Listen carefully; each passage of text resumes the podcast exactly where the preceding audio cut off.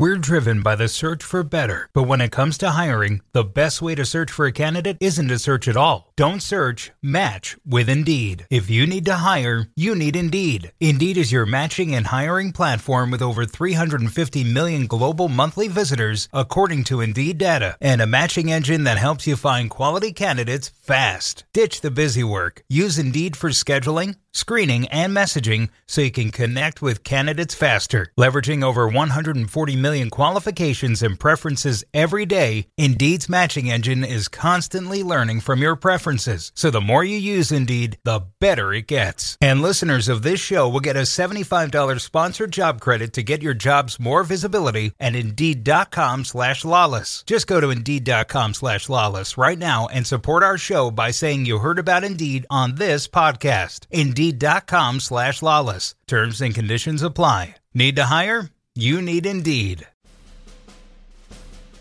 England, my best of frenemies. I know it's over, but my sincerest congratulations. This new England played with a refreshing swagger and joy, fueled by a quiet, youthful confidence and a comfortable identity, and all without a hint of controversy. You actually got me to believe. No small feat. Hello, Sunshine, and welcome to the State of the Union podcast, where we look at the beautiful game through the lens of red, white, and blue colored glasses. My friend, my colleague, a Fox writer, and a researcher extraordinaire, my guiding light, Mr. David Mosse, are you on the other end of this telephone, but in the same city that I am, which is St. Petersburg? I am good. Uh, no, I am back in Moscow. St. Petersburg for me was a one day trip and it was one to remember. Uh, I don't know how you're feeling about it, but I was absolutely enamored by that city. I loved every second of being there. I went to the Hermitage Museum, which for an art lover like me, this was like dropping a sex addict into the Playboy Mansion. Best museum I've ever been to in my life. It makes the Louvre look like LACMA. I was absolutely blown away. I lived up to the hype. And the rest of the day, too, I went to St. Isaac's Cathedral. I took a boat ride around St. Petersburg, Winter Palace. I mean, I, it was incredible to me. Loved, loved the trip. It is. It is a gorgeous city. Anybody that, that goes to Russia, and certainly for us that were in Moscow for the whole month, immediately people will tell you, you got to go to St. Petersburg. You got to go to St. Petersburg. So I am actually there. Uh, I'm coming back today. Uh, we are recording this on Friday. It is. It's a gorgeous city. It's really, really interesting. It's very, very different than Moscow. Uh, and it was good, as I said, for those of us that have been kind of cooped up in, in Moscow for the month, kind of get out and, and see something else. So uh, we will be back because obviously we have games uh, still this weekend. The third place game on Saturday and the uh, final, obviously, on Sunday. We have not talked to you since the uh, uh, since before the semifinal games, and we'll get to that in a little bit. But as everybody knows, in those semifinal games, England is going home. It is not going home, but England is going home. Croatia going on to the final, and uh, France uh, was uh, in, in, in what has to be said in easy fashion, I shall say, against uh, Belgium. They beat them in the semifinals, and they will be going on to the final. But as always, we start the podcast with Alexi Lalas's State of the Union. Yes, it is the State of the Union, and it goes a little something like this England, my best of frenemies. I know it's over, but my sincerest congratulations. Seeing you in this tournament shedding the burden of history has truly warmed the cockles of my ginger heart. You should be chuffed. In the matter of a fortnight, this team rekindled a hope and optimism that was lost long ago and that many thought would never return. This new England played with a refreshing swagger and joy, fueled by a quiet, youthful confidence and a comfortable identity, and all without a hint of controversy. You actually got me to believe. No small feat. The culture of negativity, cynicism, and expectation of failure has been put asunder. In its place, a group of players that laugh at the ghosts of the past and create legends of the future. Sir Gareth Southgate and co. have ushered in a new mentality that's enviable, progressive, and powerful. In truth, I'm gobsmacked. Yes, you lost. But that traditional moment for England where it all goes pear shaped never really came. You wouldn't let it. And I know we've sparred over the years, me taking the mickey out of you and you of me. And we'll continue to do so, quality bants and all. But for now, I say well played. You've been a welcome breath of fresh air at this World Cup, and yes, for, I'm going to say it, football. This team was dench. And so while it may not be coming home, you are coming home winners. You won the hearts of this country. You won the hearts of many around the world and the respect. And ultimately, you won the heart of this gang. And that is my State of the Union for this week. A week when England is going home. I still thought it was appropriate and something I wanted to do to talk about this England team. Uh, David Mosse, were you as taken by this England team in this tournament as I was and that many were? Or do you think that we are blowing this out of proportion?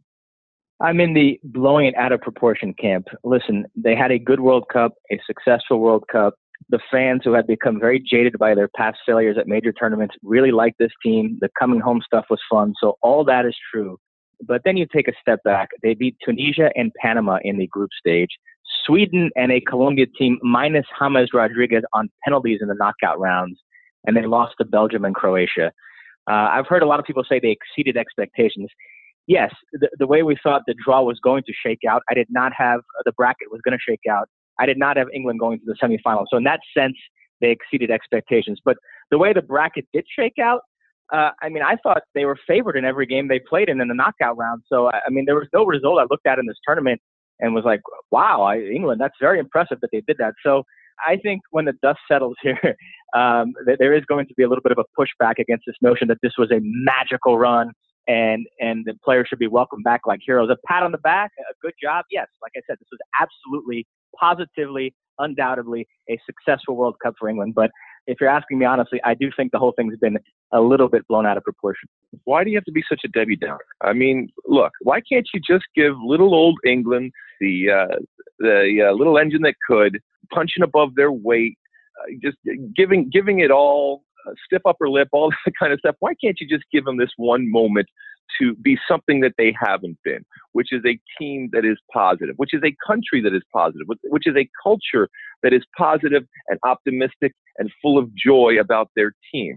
And at the very least, at the very least, winning on the uh, in the penalty shootout against Colombia and vanquishing all of the uh, ghosts and demons from the past and putting that away so that they can move on uh, unburdened by this incredible albatross and dark history when it comes to penalties. At the very least, can't that be viewed as a positive that they have given this uh, this nation going going forward? Now, look, I, I, I agree with you that any team that goes out in the semifinal, there's a chance that you can go back and say, hey, they lost two games because they could have lost in the group stage. You have to get out of the group stage, which they did without a problem. They made it through their group, and then they got through in that uh, in that incredible fashion against Colombia. And all everything that you said is true, but I don't think that it should diminish the fact that this team captured hearts and minds, uh, and, and around the world, and of me, that's all fine and well. But more importantly, of the people back home, and that you had an English public that for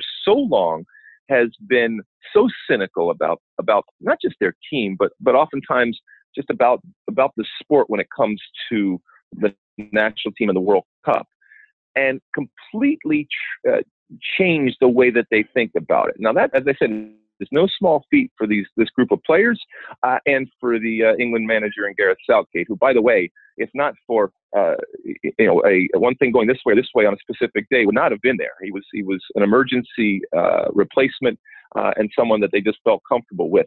Which brings me to my other point was. This, this is also not something that should come as a surprise given the success that England has had at the youth level, given some of the youth that they have brought into uh, into this team, and the fact that on previous teams it was about stars, it was about larger than life type of figures just not living up to it. And while there's certainly stars on this team, uh, this was as much a team effort as you, as I think I've seen from an England team uh, in, in, a long time. And I think that's what translated. And I think England was dying for something good and something positive out of a uh, out of a World Cup. Uh, I don't want to spend too much time on it, but I will say that it was fun to see, as you mentioned, for us that are telling stories. It was a great story to have on a consistent basis throughout the uh, the World Cup, and because there are so many connections and relationships between the American soccer game and the influence of the England soccer game, and whether it's watching EPL, whether it's the, all the all the expats, whether it's the incredible influence that English coaches have had, you know, we are always going to gravitate, and and maybe more so than any other culture, to what's going on uh, with England. And I, I, was happy for them uh, for for them ultimately. Do you think that they, as they would say, kick on from this and use this as a positive going forward, uh, or or do I get the feeling that it would still not surprise you in the least if uh, they reverted to form and in the next tournament flattered to deceive and were underperforming? No, you actually uh, just made a point that I, I was going to make. I do think there's a lot of optimism moving forward.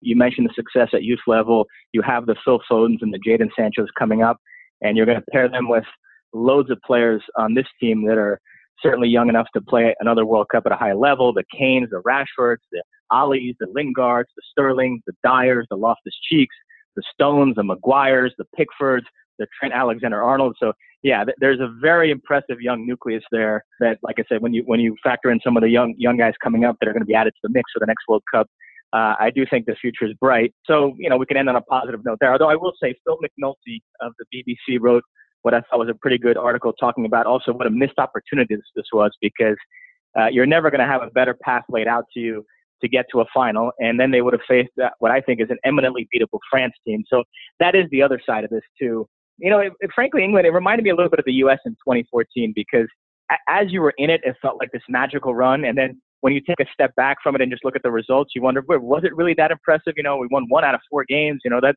I think there was that feeling uh, amongst U.S. fans afterwards. And like I said, when the dust settles, I think England, their fans might look at this run a little differently, but in the moment, they all seem very excited about it. So I, I won't pour cold water too much on it. But but certainly, I think the future very bright. Uh, I love everything they're doing at youth level. Uh, they've done an incredible job there, and I think it is going to bear fruit at the senior level. We already saw it uh, to some degree in this World Cup, and I think certainly moving forward it will even more. Well, if indeed it is a, a brigadoon type of existence uh, after uh, after some time when England fans and, and others look back at it, uh, it was a wonderful month and it was a wonderful brigadoon existence to be around. And I'm real I was really happy for my my friends and colleagues uh, that that that are English and that just to see them react to this team and to see how important it was to them. All right, let's go. Let's go to the other side though, because uh, let's not talk about losers. Let's talk about winners, and let's talk about Croatia going through and and going through uh, once again on penalties. And this is a, this is a Croatia team that is it is it a good Croatia team? I guess is my first question to you. Uh, they have, if you're going to the World Cup final, you have to be good to a certain extent. But this team going through uh, not uh, two, two on penalties and then one uh, on extra time. Is, is, this team first and foremost good? And, and secondly, is it good enough to beat France? Uh, it's an excellent team. They absolutely deserve to be in the final. Um, I do wonder if they're still going to have any legs left after, as you mentioned, having to play three extra times in their last match matches. But yeah, I lean France uh, in this final. I think they're the most complete team in the tournament. Uh, the way Varane and Umtiti are playing at the back, Kante and Pogba in the midfield, and Griezmann and Mbappe up front. Um, the one the one issue would be Giroud, who uh, is going to start, hasn't scored a goal yet. You know, I think it's it's nice that Deschamps is sticking up for him, but I don't know. To me, when you ask a, a manager about his striker, and the first thing he mentions is his work rate, uh, that's kind of like uh, somebody setting up with a girl, and the first thing they mention is she has a nice personality. You know, it's it's it's fine, but it's not really the the character trait that you're most interested in there.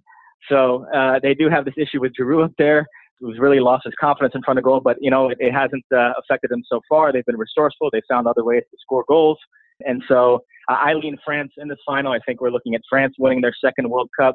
But Croatia certainly capable. It'll be interesting to see if Dalic goes with uh, Brozovic in the midfield, which pushes Modric higher up, or Kramaric. Um, that you know he's got that decision to make.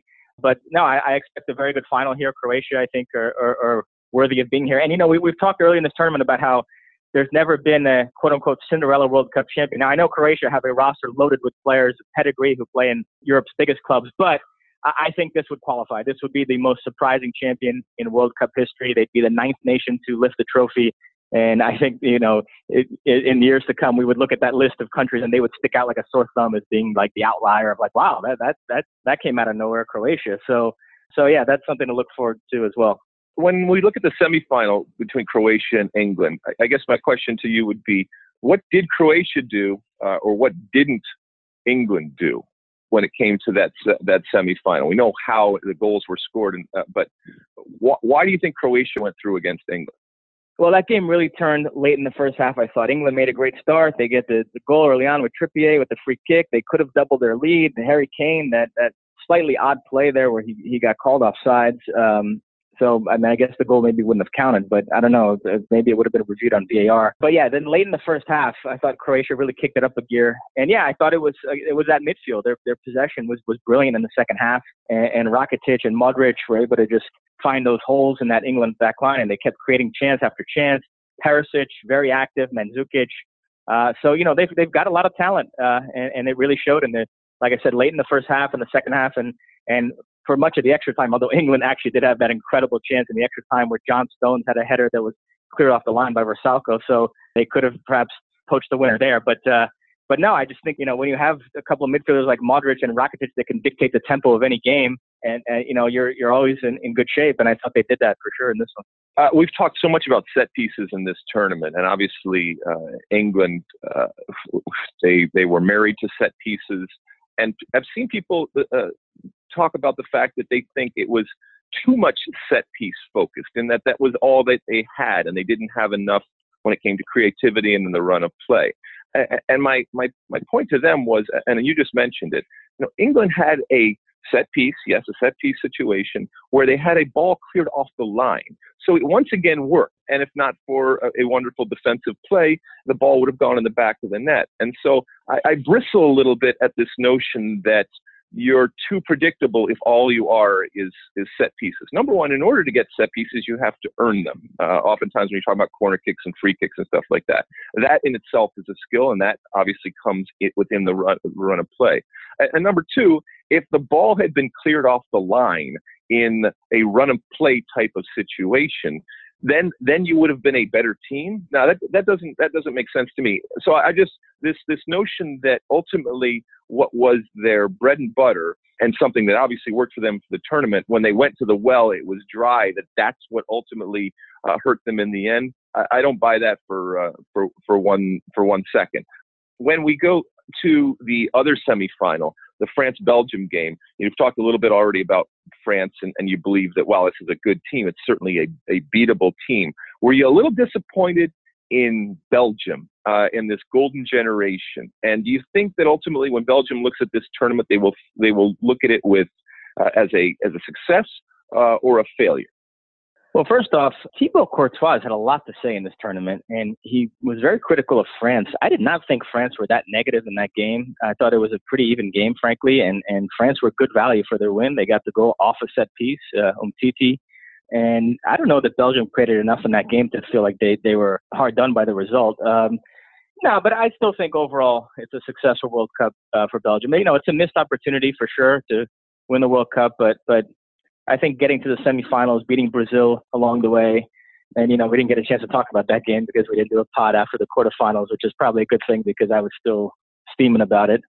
Uh, but no, uh, I think their stars showed up: De Bruyne, Lukaku, Hazard, who against Brazil was matched up with Fagner and proceeded to have statistically the best dribbling performance at a World Cup match since 1966. He was 10 for 10 but there's still people on Twitter that think I'm being too hard on Fagner. Uh, but I'll, I'll, I'll, leave that alone. So no, I think overall a, good tournament for Belgium for Roberto Martinez. And you know, you go out at a hard-fought semifinal to France. I think you can live with it. So uh, yeah, I, I, I, don't have any issues with Belgium. But yeah, I think France. Uh, like I said, I think Thibaut Courtois was way out of line with his comments. I think France uh, played well enough to to to win that game and uh, should make no apologies about it. And like I said, I think they're the most complete team in this tournament. Uh, and uh, and I think absolutely deserves to be in the final.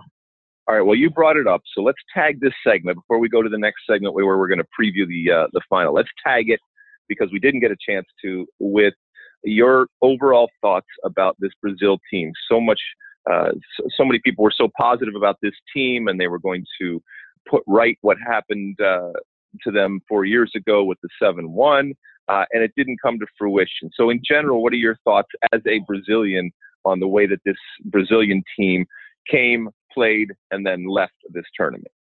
Well, very disappointed to go out in the quarterfinals.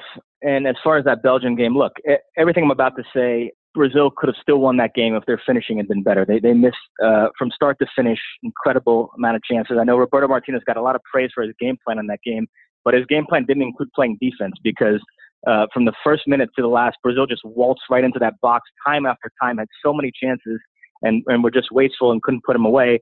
And so had they had their finishing been better, they could have moved, on, even with everything I'm about to say. But the issue in that game, and it's something I mentioned going into the tournament, is uh, this Brazil team you saw in this World Cup was not the team you saw from qualifying. That team had Renato Augusto in the midfield, and Coutinho pushed up as far to the front three. It wasn't as flashy as this one, but it was more balanced, more compact. Um, and once Renato Augusto suffered this dip in form, then Tite uh, vacillated between two different options, starting Fernandinho in the midfield, which made Brazil a little bit lacking the creativity, made it too much of a plotting midfield, or starting Coutinho deeper, which made us kind of vulnerable defensively. And I think he he was comfortable enough with what he saw in the first four games to stick with the Coutinho lineup against Belgium. But I was nervous going into it, especially because you were also taking out Casemiro, who uh, you know is a more physically imposing presence than Fernandinho. And so uh, that that did feel like a very soft lineup defensively going into a game against Belgium and the talent they have. And the warning signs were there against Mexico. Mexico that that game was a track meet too. Mexico had loads of chances, loads of space. Uh, but the difference is Mexico's front three of Chicharito, Vela, and Lozano isn't as good as Belgium's of Hazard, Lukaku, and De Bruyne. And so against those three, you give up that kind of space uh, in the midfield. It was unbelievable. In the first half, every time Belgium won the ball, they, they were off and running on like a two on two, three on three fast break. And so, I mean, I, I just thought Brazil were, were, were far too unbalanced in that game, uh, far too vulnerable defensively. Um, and, and the Fagner thing was an issue. I'm sorry. People think I pick on him, but I mean, he was both against Mexico and Belgium. He, he was the outlet the whole game. Anytime those teams got in trouble, they knew they could belt the ball down that wing. And one of their players was going to get to it before Fagner. He was constantly out of position. He had to commit fouls. Uh, he obviously contributed nothing going forward. So uh, to me, having that weak link at right back really hurt too. So uh, overall, you know, it was a winnable game against Belgium, like I said. But, you know, I, I, understand the reasons they lost. Uh, you know, I can't complain too much about it. And uh, very, very bitterly disappointing to go out in the quarterfinals of this World Cup. All right, Mossy. Well, I wanted to give you the opportunity to talk about your beloved uh, Brazil uh, in this tournament, and I think you have put them to bed sufficiently. All right, let's talk about the final. Moving on.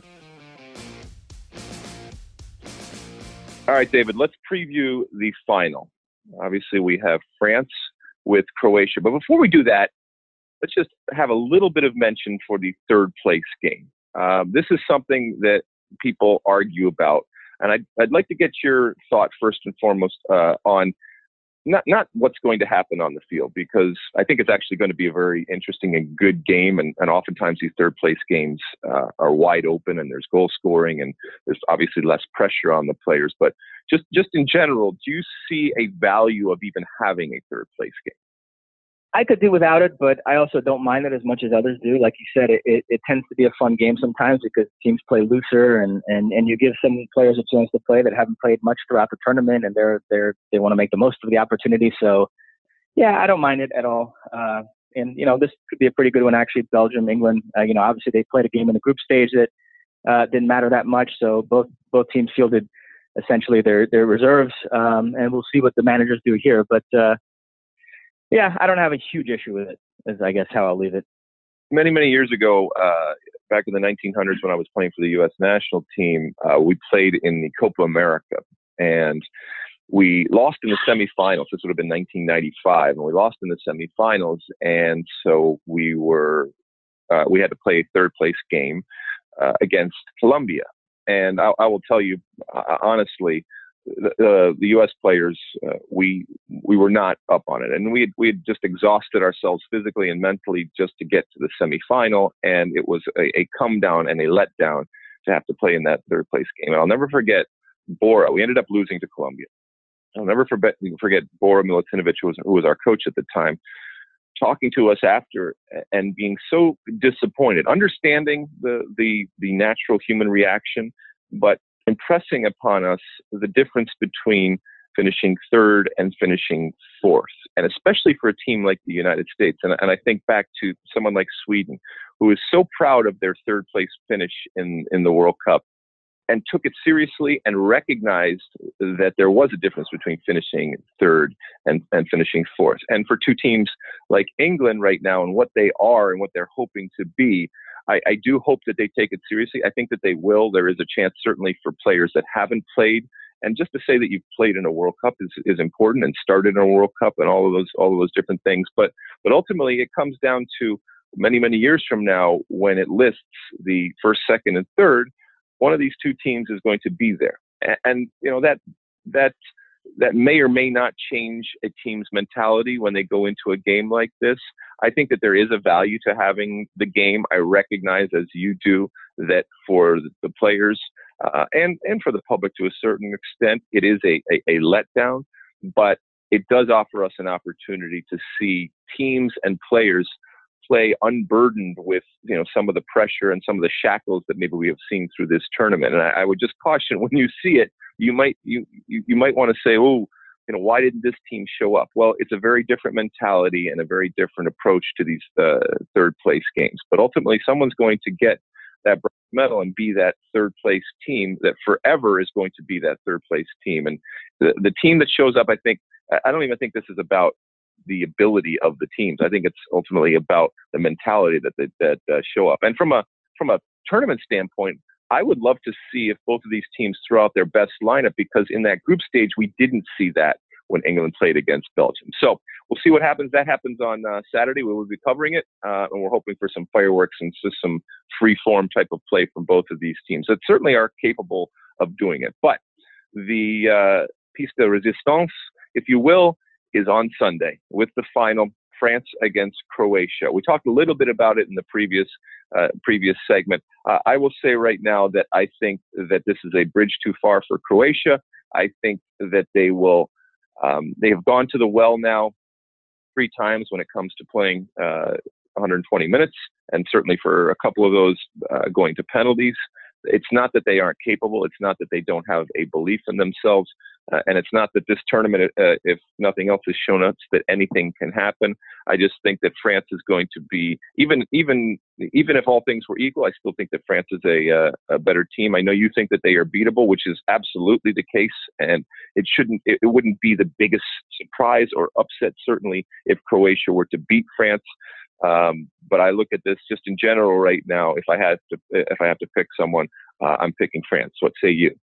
Yeah, like I said earlier, I'm, I'm leaning France too. I think they're the most complete team at this tournament with what Varane and Umtiti doing at the back, and Kante and Pogba in the midfield, and Griezmann and Mbappe in the attack.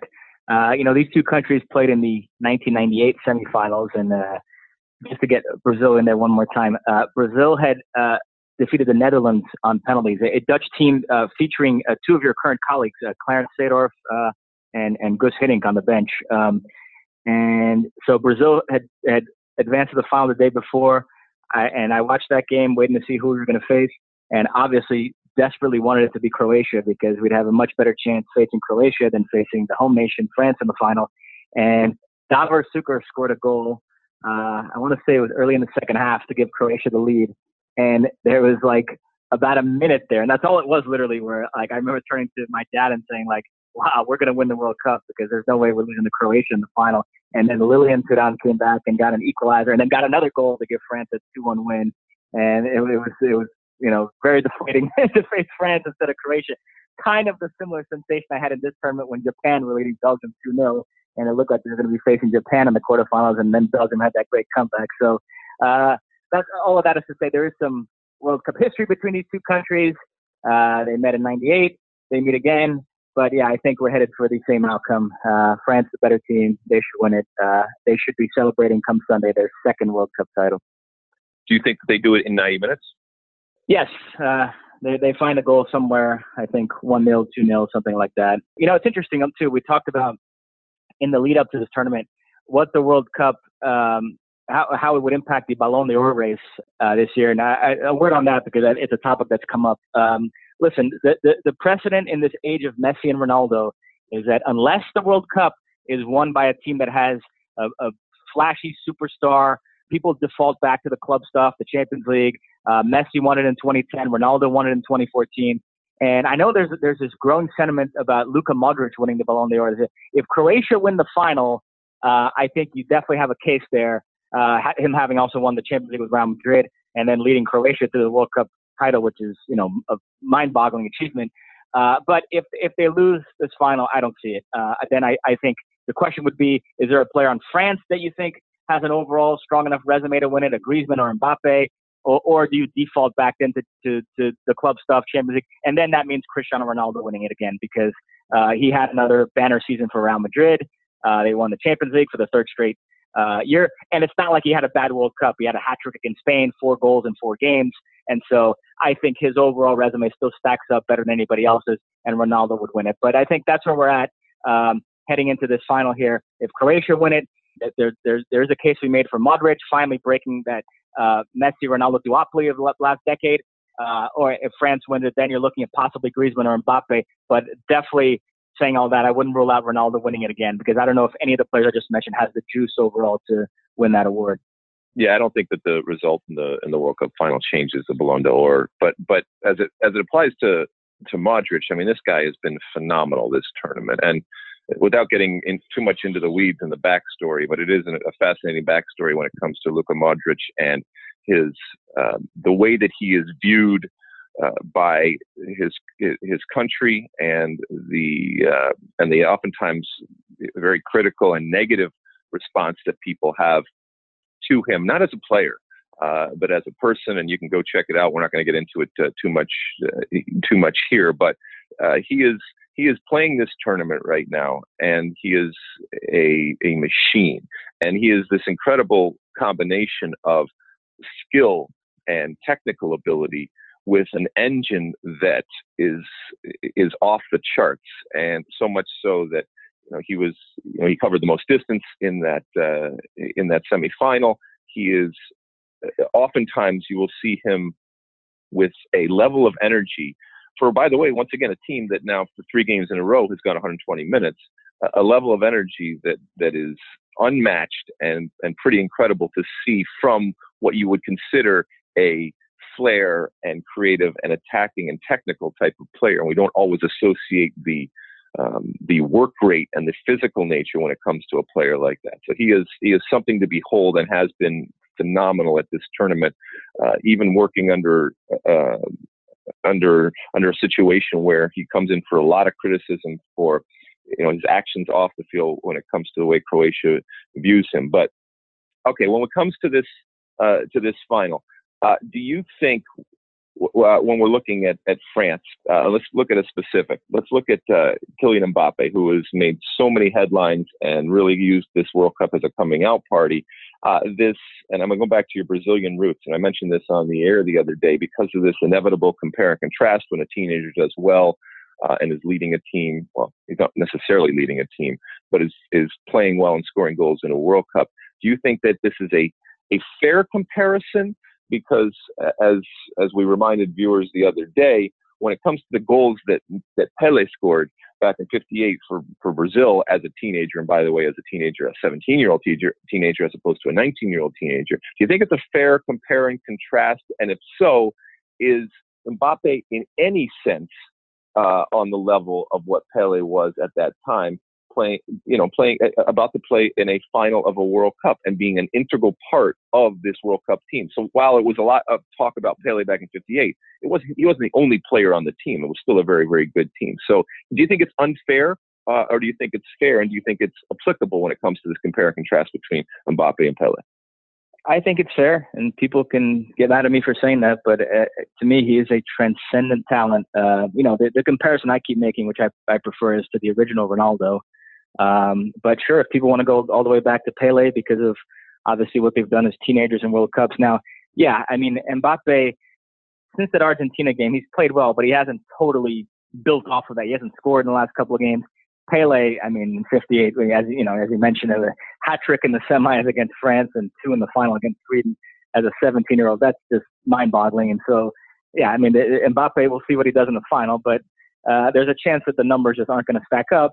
And, and, and, and I mean, look, the, the odds of him being Pele, a lot of things have to go right in the next 10, 15 years. But I, I, I think it's, it's at least, you know, it's, it's not crazy to me. I think he's, he's that special of a talent that uh, we could be looking at, a really, really transcendent career here. A guy who I think certainly, uh, when when Messi and Ronaldo exit the stage, is positioned to be the best player in the world for uh, for many many years. And and uh, you know, getting a World Cup title here at 19 and being an integral part of it, boy, it's a, it's a, it's a pretty good jumping off point here for whatever he's going to become.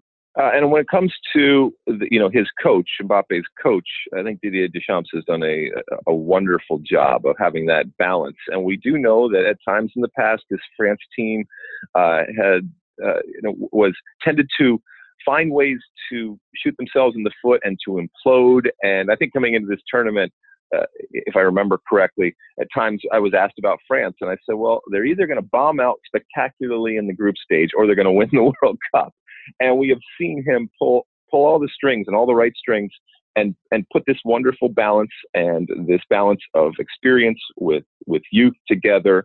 Um, I think that they're they're a confident team. As I as I mentioned, they're they're good all the way down the uh, uh, the middle of the field when it goes from goalkeeper to the the the, uh, the center backs that we've mentioned and all the way through.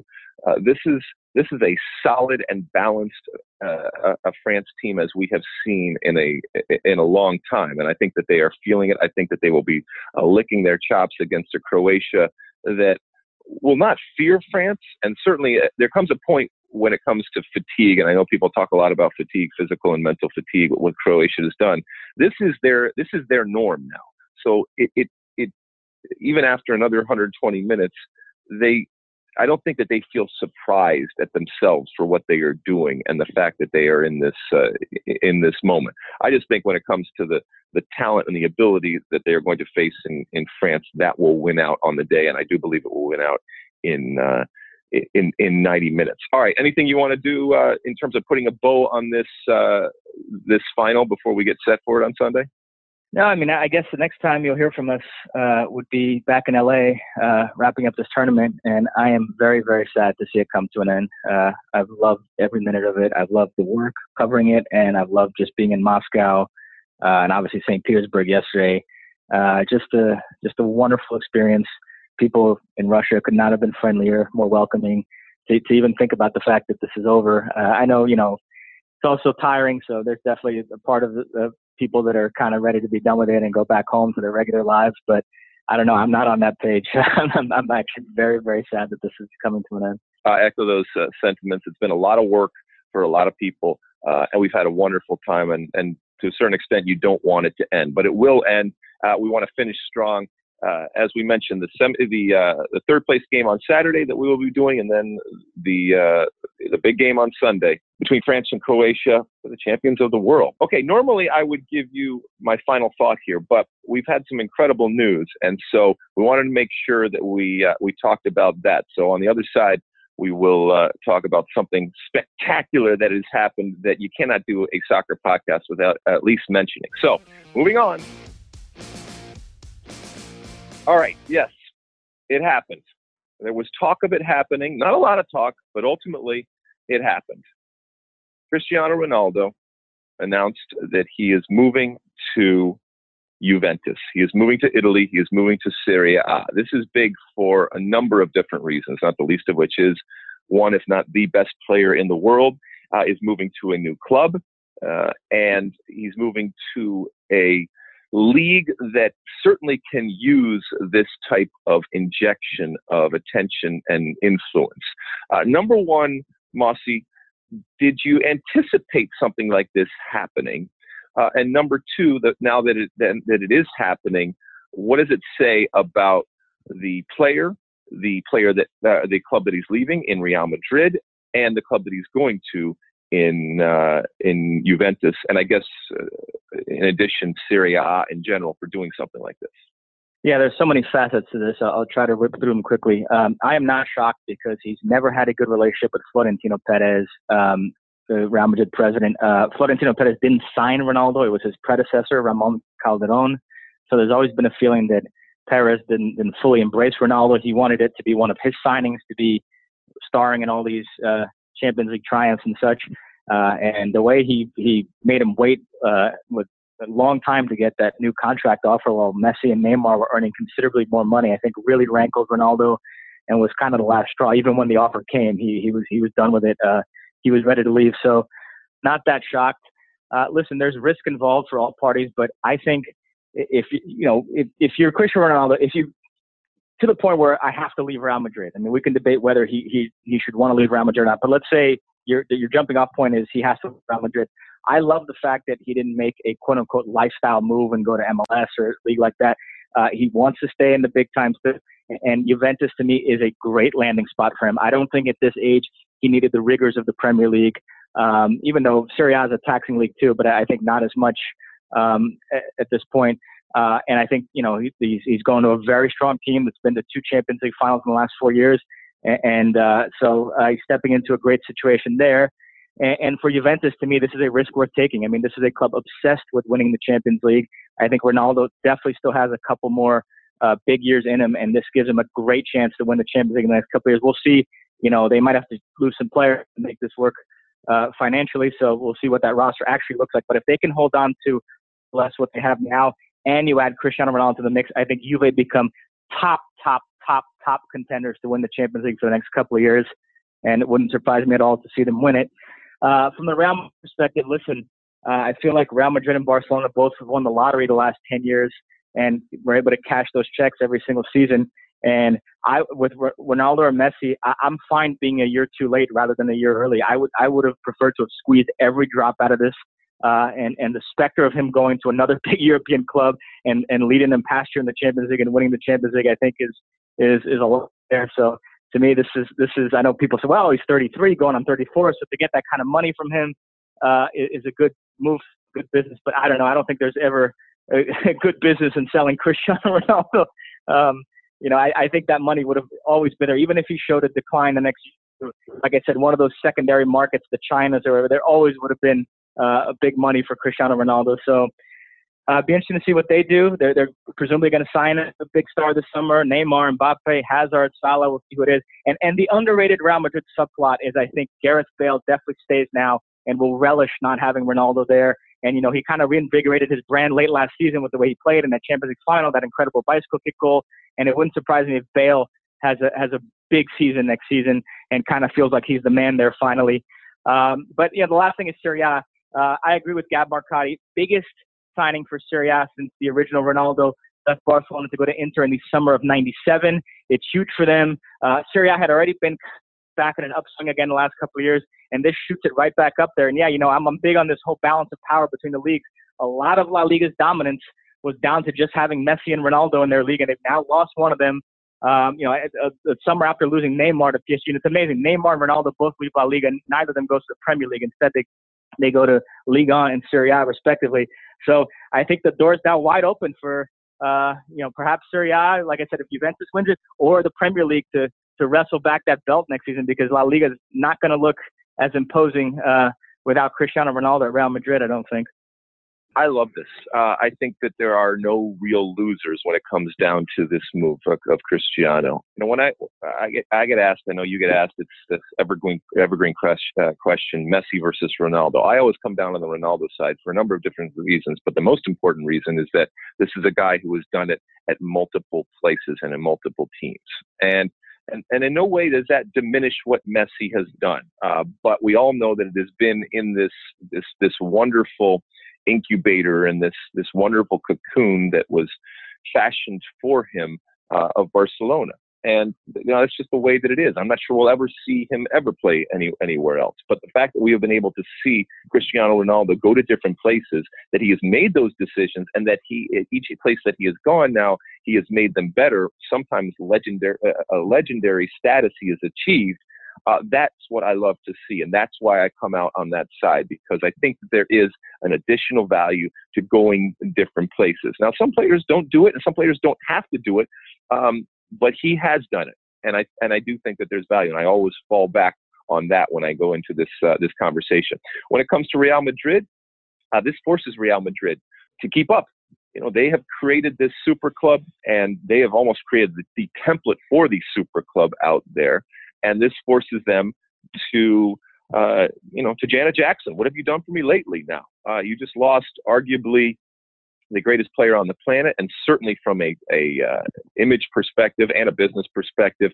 you got to find a way to to replace that. And you're Real Madrid. You don't replace that by saying, well, the team's the star now. No, that's not what you are. You're Galacticos. You, you have to go out there and you have to make a big signing right now to make it interesting and to make that brand uh, and to keep it on the level when it comes to the interest level and the ability on the field. And will, this will force them to do that. As you mentioned, for Serie A, this is great because instantaneous, from an instant standpoint, this league now is relevant.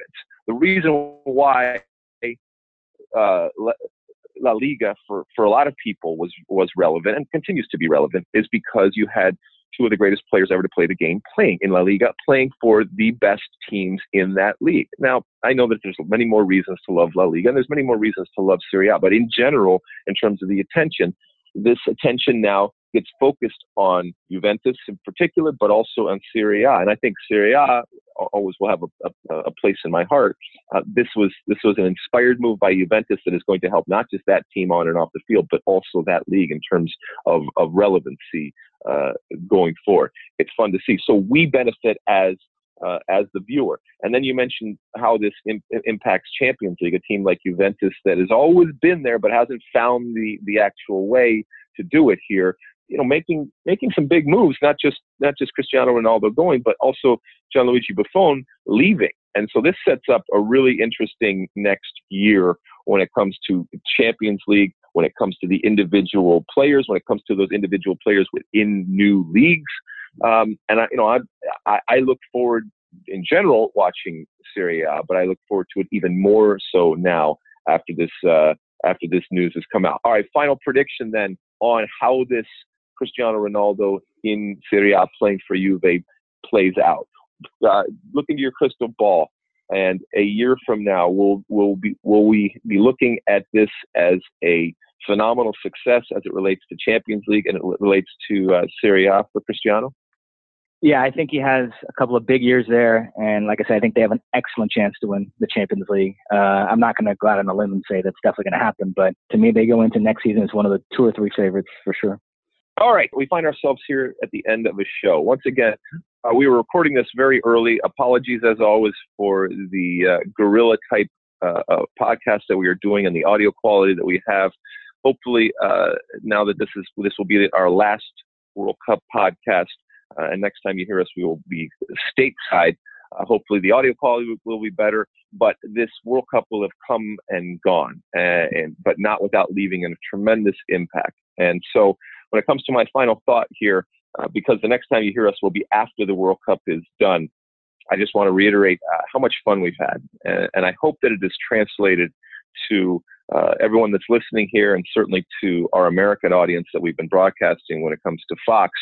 Uh, I, I, hope people have recognized that uh, we were we were privileged to see a World Cup that each and every day gave us something new. The soccer gods uh, they smiled down upon us throughout this last month in terms of these stories, in terms of the surprises, in terms of the drama uh, afforded us on and off the field when it comes to this World Cup.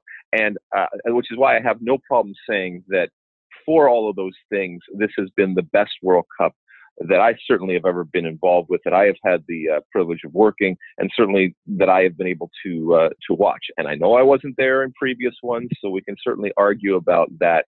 But each and every day, something new to talk about. And people that are into soccer, it's it's like catnip. And certainly the amount of people that are just passing by when it comes to soccer, they were lured in. And I I still get texts and emails and tweets uh, every single day saying, "Oh my goodness, I can't stop watching this," because it had something for everyone. And whether you were a diehard soccer fan or not, I think you have to admit there was something there for you to sink your teeth into, and that's that's what a World Cup can do. It doesn't always do that, but certainly when it comes to this 2018 World Cup here in Russia, uh, I think it did it. Uh, the only thing missing was an American team, and hopefully we'll rectify that situation uh, going going forward.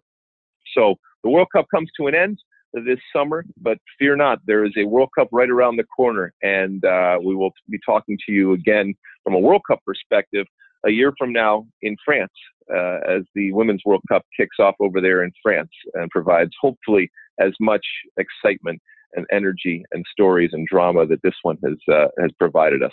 And I hope you've enjoyed our uh, our podcasts from here. I know they haven't been as consistent, and from a, a quality perspective, uh, sometimes we're uh, you know, our heads are, are, are all over the place because of our crazy schedule over here, but it's been a pleasure to be able to bring it to you and give you some of the sights and sounds and our reactions uh, to this World Cup. It's been a phenomenal World Cup.